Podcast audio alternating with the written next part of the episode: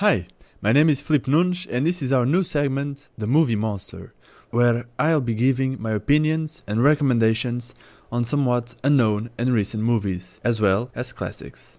From time to time, I'll also be looking at TV series and books.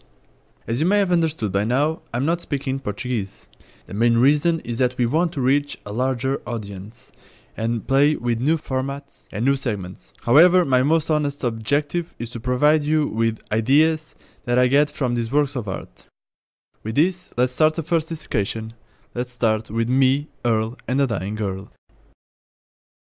Shut up and sit down.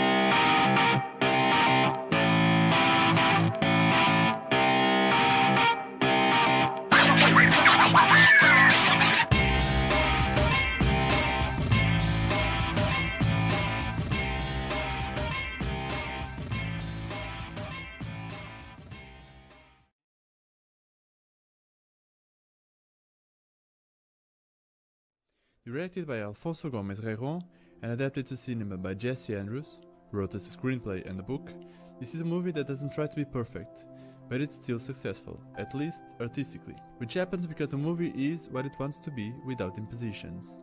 The simple idea fits perfectly with the spirit of the characters.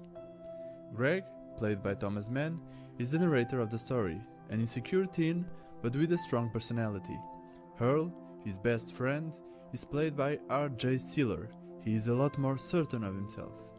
With these distinct personalities, they make the perfect double, but someone is missing. So, the third character is presented. Her name is Rachel, played by Olivia Cooke. She is the main conflict of the movie, the dying girl, the super interesting mystery character, presented in the beginning, but only gradually do we start to know.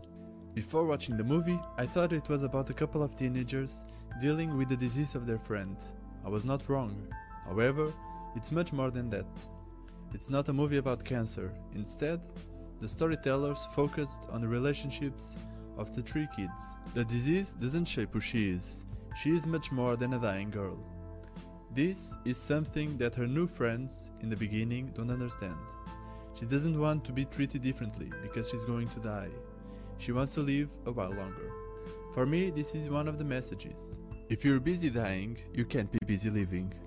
It seems that now that she's closer to death, she started to live. What does this say about ourselves? That's what the movie asks. Always, without being too depressing, life doesn't have to be mainly sad. Another idea the movie explores is the love of cinema, present in the characters of Greg and Earl. They made short movies, little homages to great classics. This is a clear representation of the real love the director Rejon and writer Jesse Andrews have, and the perfect contribution to our recommendations. If I had to classify me, Earl, and the Dying Girl, I would give it 4.5 stars. I wouldn't give it a full 5 because something's missing. What? I really don't know. However, it's a great movie worth watching multiple times. More like this should be made.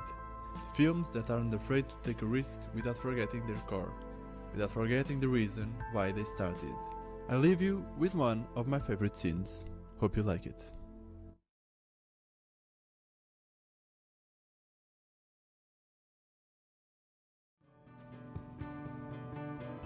Dear Pittsburgh State Admissions, I am writing on behalf of someone who gave me half a year of his life, at the time when I was at my most difficult to be around.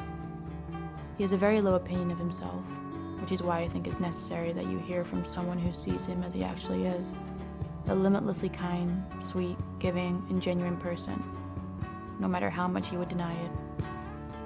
The drop in his academic performance this year is the consequence of all the time he spent with me and the time he spent making things for me, and how hard that was for him.